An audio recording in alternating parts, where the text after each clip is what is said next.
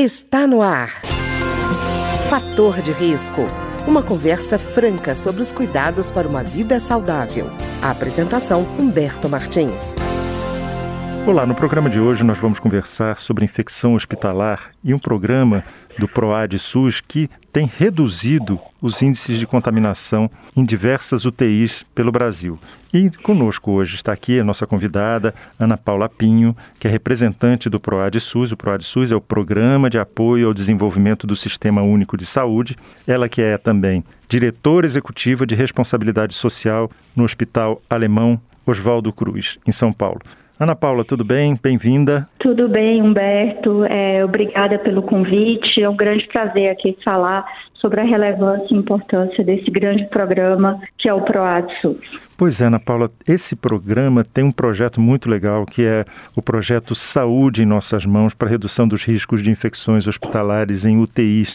Como é que ele foi desenvolvido, hein? Perfeito. Esse programa, é, esse projeto especificamente, é um projeto muito importante e tangibiliza uma problemática que é muito, infelizmente, ainda muito comum em todos os hospitais. Ele está associado à própria assistência à saúde, né, que é o risco de infecção. Você está no ambiente de UTI, no ambiente hospitalar, é, com diversos tipos de bactérias, vírus e etc., você pode é, contrair uma infecção. Mas, é, felizmente, existe hoje vários controles e vários processos que diminuem ou até zeram esse risco de um paciente contrair uma infecção. E o programa nasceu justamente disso, dessa autoprevalência de algumas infecções hospitalares mais predominantes em UTIs eh, do Brasil, é, com uma metodologia, que é uma metodologia que respeita o processo de cada instituição, mas faz com que as equipes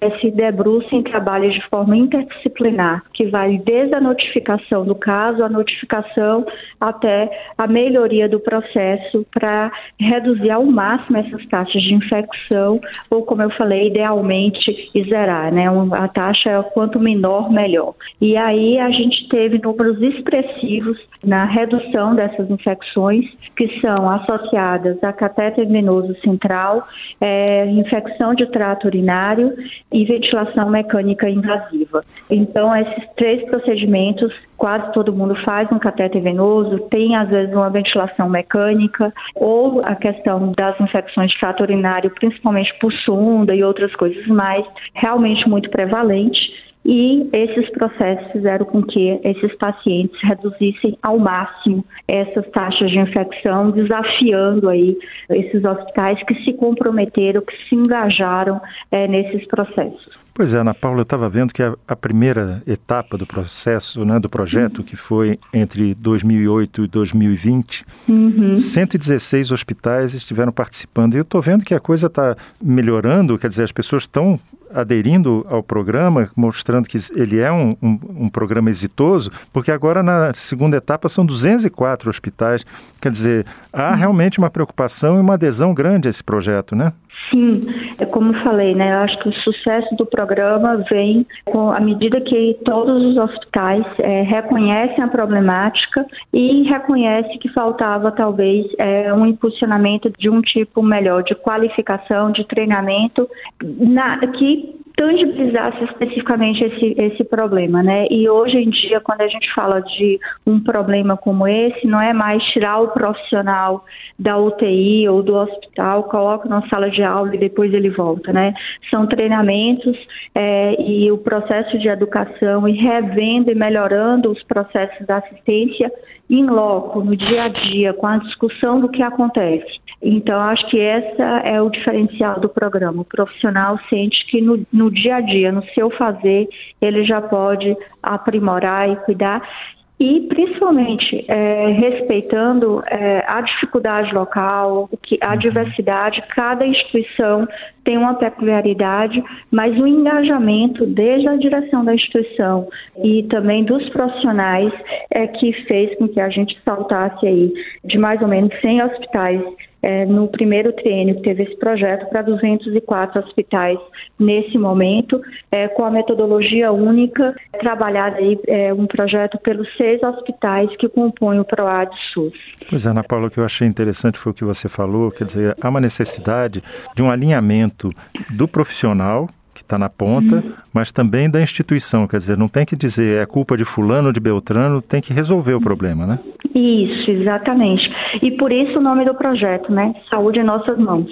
Porque literalmente sobre os dois aspectos, né? Não é culpabilizar ninguém, responsabilizar ninguém, mas enquanto eu, enquanto profissional que estou na assistência, o que que eu posso fazer? O que que eu, diretor da instituição de saúde, gestor, posso e devo é, impulsionar, implementar, ouvir do que é necessidade e do que é possível de melhoria e principalmente saber que algumas coisas elas são muito mais processuais e podem ser resolvidas quando eu, eu assumo que eu posso ajudar, que eu posso contribuir, por isso está em nossas mãos, literalmente.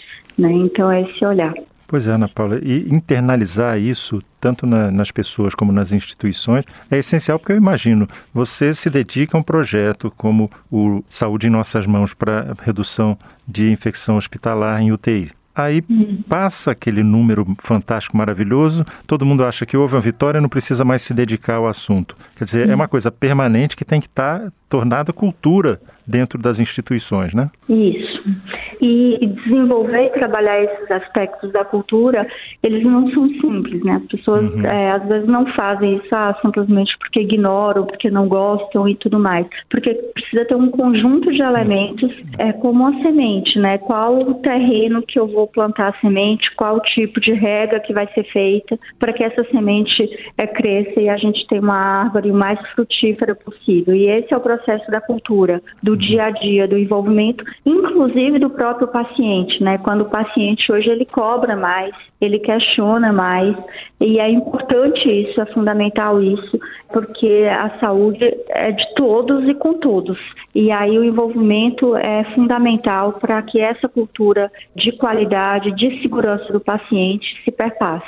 Lembrando que evitar uma infecção para além de tudo, você, além de fazer uma economia importante de gasto e fundamental, e esse projeto demonstrou isso, porque uhum. você é, diminui o tempo de internação, você evita que, a, que o paciente precise usar outras medicações que às vezes são muito mais caras e assim sucessivamente, com a própria qualidade de vida e o restabelecimento da saúde o quanto antes. Pois é, e Ana Paula, a gente falou até agora e eu estou impressionado com os números que a gente ainda não conversou sobre eles, né? Eu estava uhum. vendo assim as três áreas em que houve a redução de infecção hospitalar.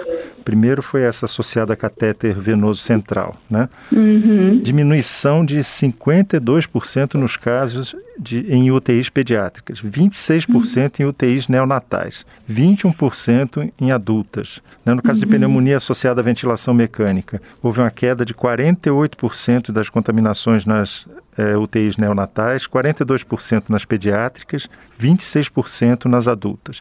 E no caso do trato urinário associado a catéter, houve uma redução de 57% nas contaminações hum. nas infecções hospitalares nas UTIs pediátricas e 26% nas UTIs adultas. São números bastante robustos, né?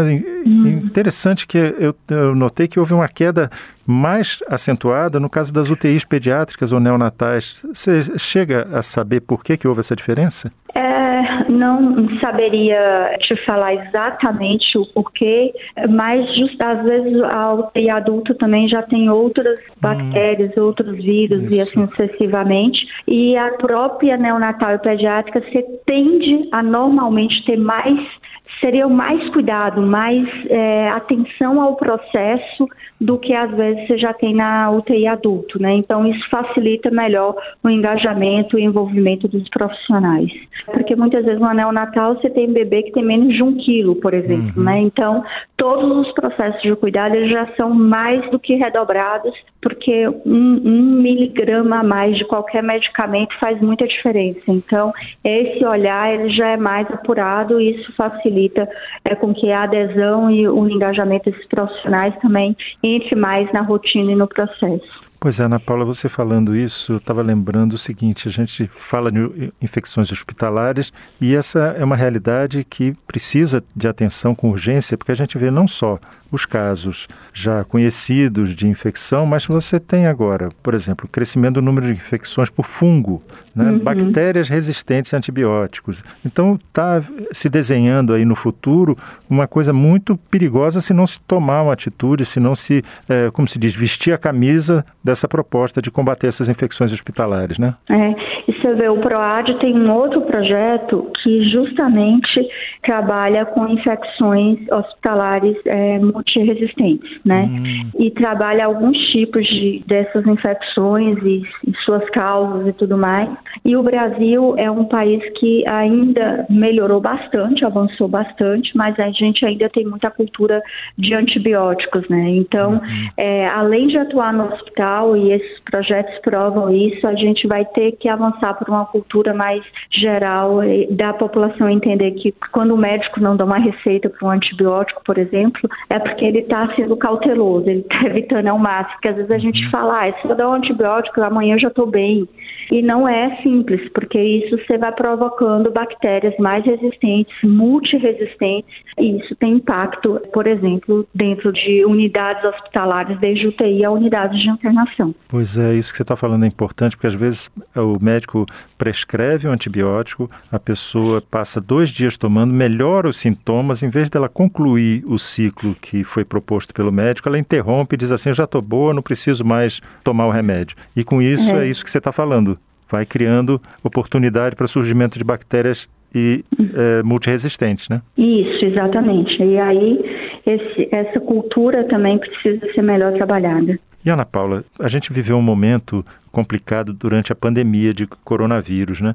Uhum. Esse projeto, você acha que ajudou uh, essas unidades que tiveram que enfrentar essa novidade, porque era uma coisa que estava fora do radar de todo mundo, né? Esse projeto ajudou essas UTIs a enfrentar melhor essas situações? Sim, porque se, é, apesar de ter, por exemplo, paciente com coronavírus, muitos deles, né, a gente teve um ápice de pandemia de pacientes que estavam em terapia intensiva e muitos dependentes de ventilação mecânica, uhum. né? Então, quando você tem um paciente que já está muito fragilizado, como é, o provocado pela Covid-19, e pega uma infecção associada, por exemplo, ao uso da ventilação mecânica, obviamente o paciente é, fica ainda mais debilitado. E quando o projeto trabalha a redução de infecção por ventilação mecânica, você tem você gira o leito mais rápido, você reabilita melhor e mais rápido esse paciente.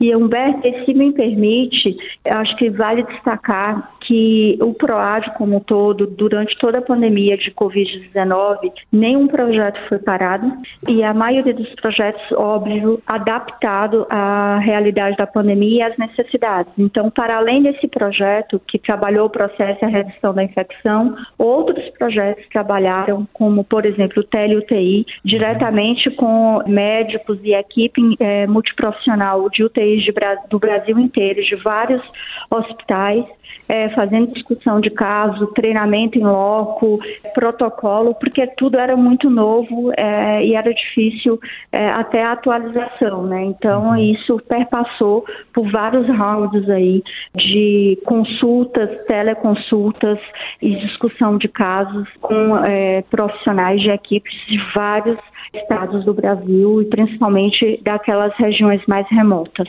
Pois é, Ana Paula, eu acho que cria inclusive uma expectativa, porque nós estamos falando basicamente de números de 2008 a 2020, que foi o ano, o 2020 foi o ano mais complicado da, da pandemia, porque era uma novidade, não se tinha, não se sabia que remédio usar, as vacinas uhum. ainda não estavam prontas, e é, eu acho que é uma expectativa de nessa outra etapa que começa a partir de 2020 a gente ter dados melhores até sobre o resultado desse trabalho nas UTIs, especialmente UTIs de adultos adultos, né?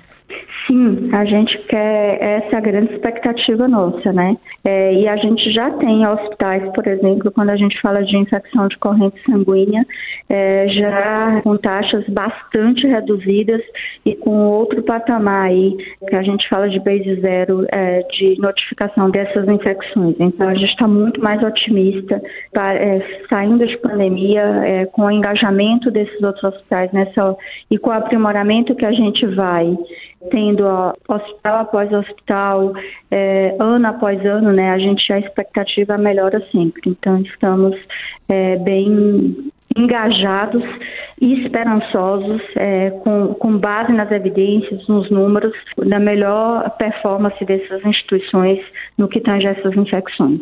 Tá ótimo. Eu queria agradecer então a Ana Paula Pinho, que é representante do PROAD SUS. O PROAD é o Programa de Apoio ao Desenvolvimento do Sistema Único de Saúde e ela que também é diretora executiva de responsabilidade social no Hospital Alemão Oswaldo Cruz, em São Paulo. Ana Paula, muito obrigado por conversar com a gente sobre esses dados animadores aí sobre a redução dos riscos de infecções hospitalares em UTIs a partir desse projeto, o Saúde em Nossas Mãos. Eu que agradeço a oportunidade, estamos à disposição para conversar mais sobre outras contribuições do PROAD SUS. O programa de hoje teve trabalhos técnicos de Ricardo Coelho. Se você tem alguma sugestão de tema ou comentário sobre o programa de hoje, basta enviar uma mensagem para o endereço eletrônico programa fator de risco, tudo junto, arroba gmail.com. Até o nosso próximo encontro. Fator de risco, um programa com dicas para melhorar a saúde. Uma produção da Rádio Câmara, transmitida por emissoras parceiras de todo o Brasil.